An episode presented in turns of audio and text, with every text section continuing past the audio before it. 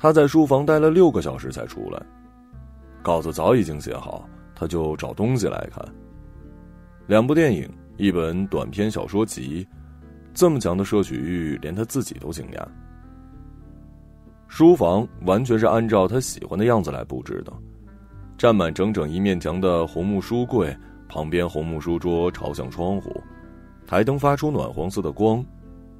旁边的黑胶唱机投下了浓浓的影子。天鹅绒地毯铺在白柚木的地板上，阳台上摆着胡桃木案几和小圆凳，夏天铺的竹席还没有撤掉，旁边是小小的藤条秋千椅，家庭影院也连在了书房里，顶级的投影仪和音响。如果是他自己的话，肯定不舍得花这么多钱布置。他在装修的时候笑着说：“可是实在是女人喜欢。”能给他梦想中的家，男人便觉得这些钱都不值一提了。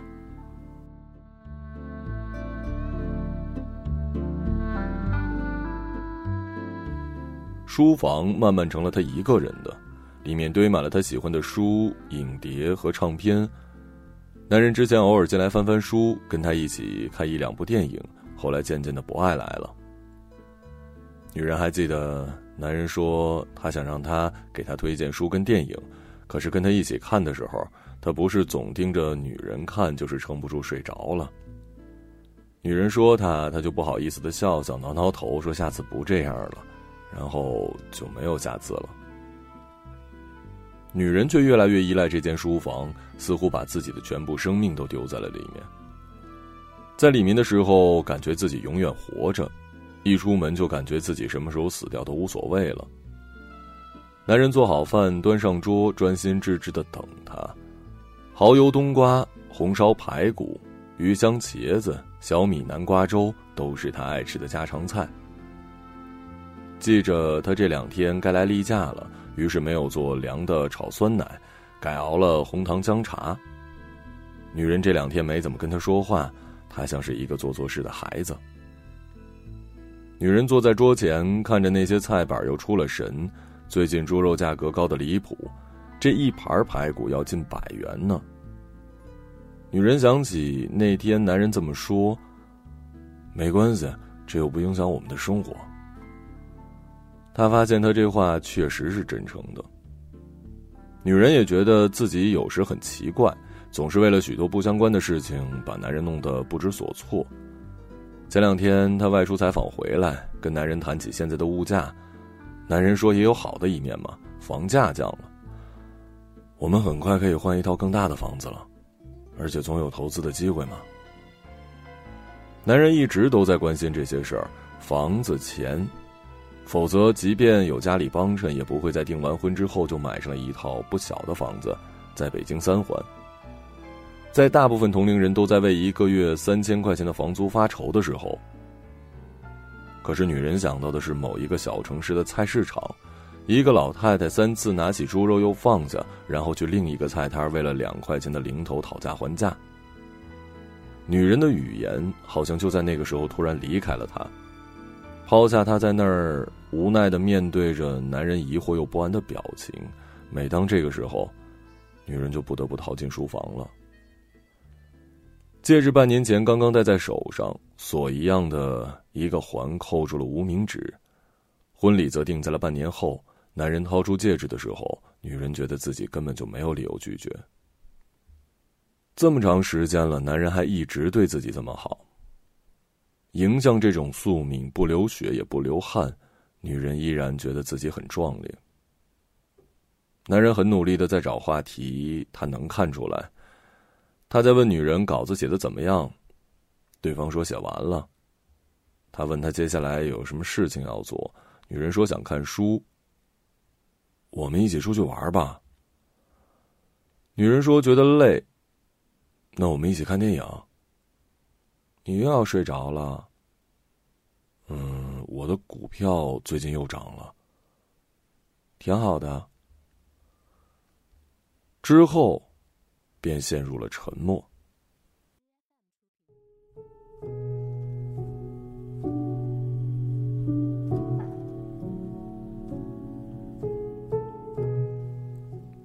你别总冷着，我很难受的。女人心里升起一股怜悯，她的眼神躲闪着，最终钻进了前面的小米南瓜粥。我知道，可是我也没办法呀。我知道我那天可能说错了，我跟你道歉。她不要听男人的道歉，她觉得自己已经够过分了。说些什么吧，可是又能说些什么呢？他从内到外都变得干涩，像是北京秋天的落叶；从喉咙到嘴巴，像是被落叶填满的路，怎么都不通了。水分都转移到了眼睛，眼泪突然就涌了上来。我一直支持你的想法，你的决定。又是这句话，男人一直这么说。我会一直支持你的。女人最开始好像就是因为这句话决定跟他在一起的。男人说他喜欢自己的另一半独立、聪明，有自己热爱的事业。就因为这句话，他觉得男人跟大部分的人都不一样。在女人以后无数次的忘记自己最初为什么选择他的时候，都要潜进回忆的深海，把这句话给翻出来，牢牢的在手里攥一会儿。他也知道男人已经有多难得了。跟女人见过的一些采访对象相比，那些人中有的因为妻子不做家务要离婚，有的嫌弃生完孩子妻子身体走样，有的坚持让妻子辞去工作，又抱怨妻子不能分担养家的任务，还有家暴、性侵、出轨。他曾经以为这样的事情都是很少的极端的情况，可接触多了才发现，原来这些事儿发生在那么多看起来再正常不过的人身上。自己的男人。实在是算是够好的了。男人也爱他的爱好，男人最爱看他看书，女人看书的样子让他痴迷。他跟男人讲书里的内容和他的心得，男人听完总是夸奖他聪明。我最喜欢的就是你的聪明。开始的时候，女人还会笑，可是后来，女人再跟他说起同一本书。对方全然不记得他跟他提过这些内容，只记得当时他们两个所处的情境。男人也不是没有理由委屈，在饭桌上他说：“我知道你对我的工作不感兴趣，所以我不怎么跟你讲的。我也希望你永远可以像现在这样，不想改变你。可是你总是试图把我带到你的世界里，我跟你的看法不一样，你就会生气。”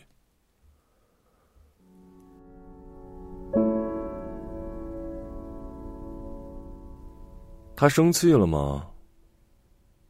女人自己都不知道，他不是说了自己也不知道为什么不想说话，为什么男人还是觉得他生气了呢？你应该多体谅我一点吧，我为了我们能有更好的生活，要努力赚钱。我很忙，压力很大，我没有那么多时间看你看的书跟电影，你要多给我一点时间啊。倒不是书跟电影的问题。不是男人最开始要他推荐的吗？他想起当时他兴致勃勃的给他列出了长长的书单跟影单，男人爽快的说收了，然后又补充一句：“能把你也收了吗？”他脸上发热，低下头忍不住笑。可是事情跟他想的还是不一样。你觉得我哪里做的不好？希望我怎么做都可以讲出来，这样憋着真的不利于解决问题的。这是最让女人无奈的一句话。他抬起头看他，他的脸在氤氲的水汽里怎么也看不分明。女人的眼泪不知不觉的掉下来，她的脸于是清晰了。男人又慌了，他不知道女人为什么会哭，还有什么事值得哭呢？他们已经过得这么好了，比北京的几百万、几千人都要好。他永远不会知道的，因为男人总以为。自己知道女人。男人走过来抱住她，他听到自己在抽泣，声音回荡在空气里。他的眼泪很快湿透在他的前胸，还在源源不断的冒出来，像北京夏天的暴雨，猛烈而绵长，像一整个太平洋从他的眼睛里倾泻而出。被他抱着的时候，女人觉得自己像是一个小孩子。对，就是一个小孩子。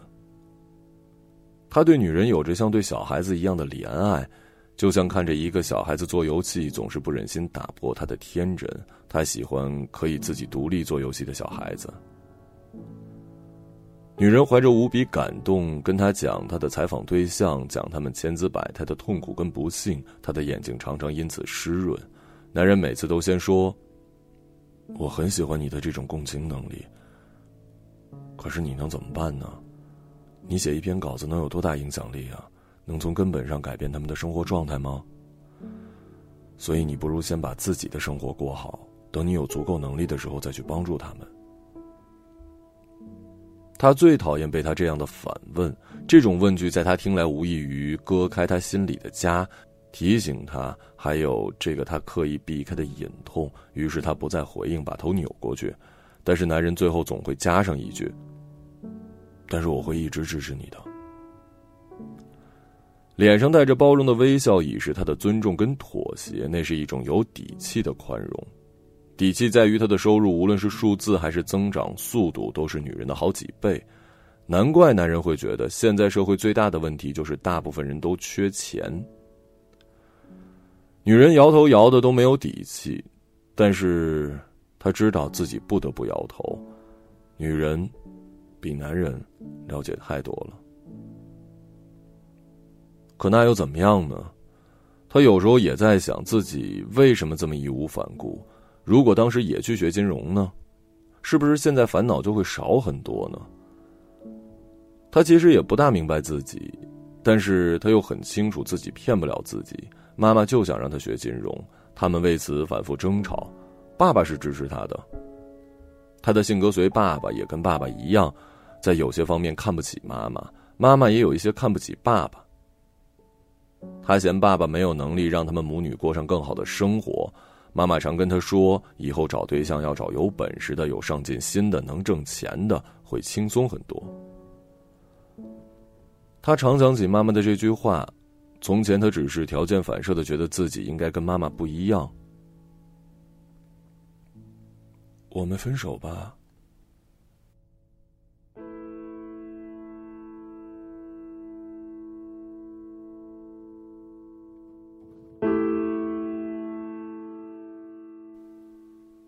他听到一个自己说，听到这句话的男人的脸上慢慢出现悲伤的、难以置信的表情。你说什么？为什么呀？我知道我做的不对，我我以后再也不会了。你再给我一次机会好不好？我真的知道自己问题在哪儿了，我不该惹你不开心。我以后每天看书，每天给你看读书笔记，好不好啊？你这样我真的很难受的。我，我我真的我看到你哭，我我很心疼的。都是我不好，你打我骂我都可以，但别这么轻易放弃，行吗？没有两个人是完全一样的，每一段感情都需要磨合的，对不对啊？我，我，我那样说是因为我把你纳入我未来的规划里了，我希望给你最好的生活，我不是不关心别人，我就是太在乎你了。女人说不出话来。你在干什么呢？她问自己：这么一个爱你的人，一个对你这么好的人，你在干什么呢？她现在连哭的力气都没有了。男人强大的理智很快回来，认真的看着她：“你真的下定决心要分手吗？”他点了点头，觉得自己不能摇头。那好，好，那你走吧。你知不知道，你正要放弃的生活是多少人做梦都想要的？在北京，几十万、几百万的人想要住在这样的地段、这样的房子里，你知道吗？我可以给任何一个人这样的生活，你能吗？我心甘情愿的支持你，什么都替你想。你是怎么对我的？你凭什么这样伤害我呀？你那点理想离开我，你能实现？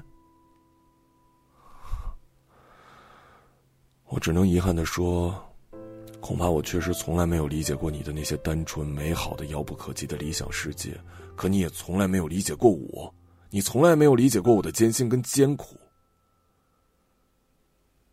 你要走就走，我不挽留你。我说了，我会永远支持你的决定，我祝福你。祝你离开我之后过得幸福愉快，祝你在群租房里过得舒服，祝你搭着地铁追上你的理想，祝你在你的书跟电影里找到可以超过我的财富，我我祝你能遇上比我对你更好的人。女人的眼泪彻底没了，像被抽干的井。他听到那个自己说：“好。”声音清晰明亮，掷地有声。然后，女人抛弃了属于她的书房，径自走入门外的秋叶。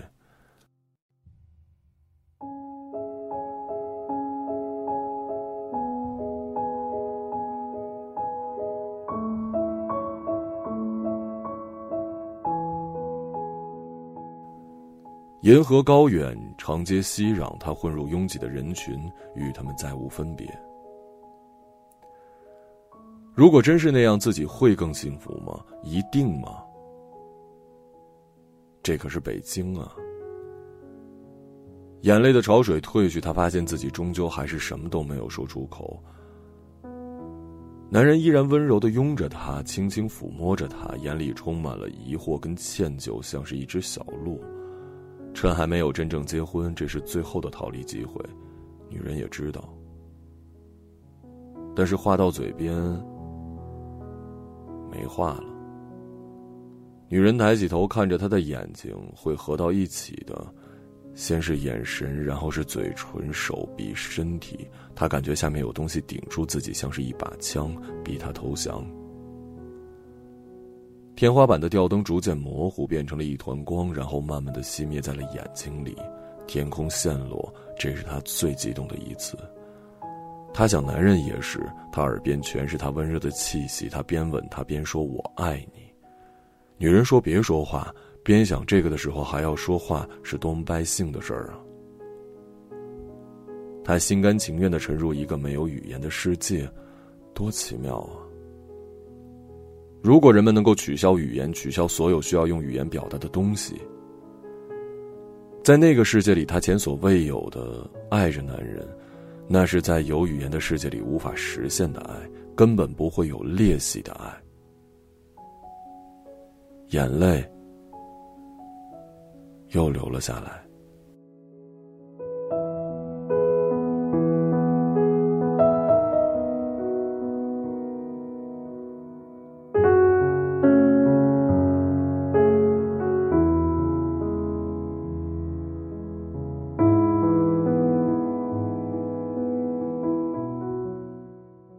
一个朗读者，马晓成。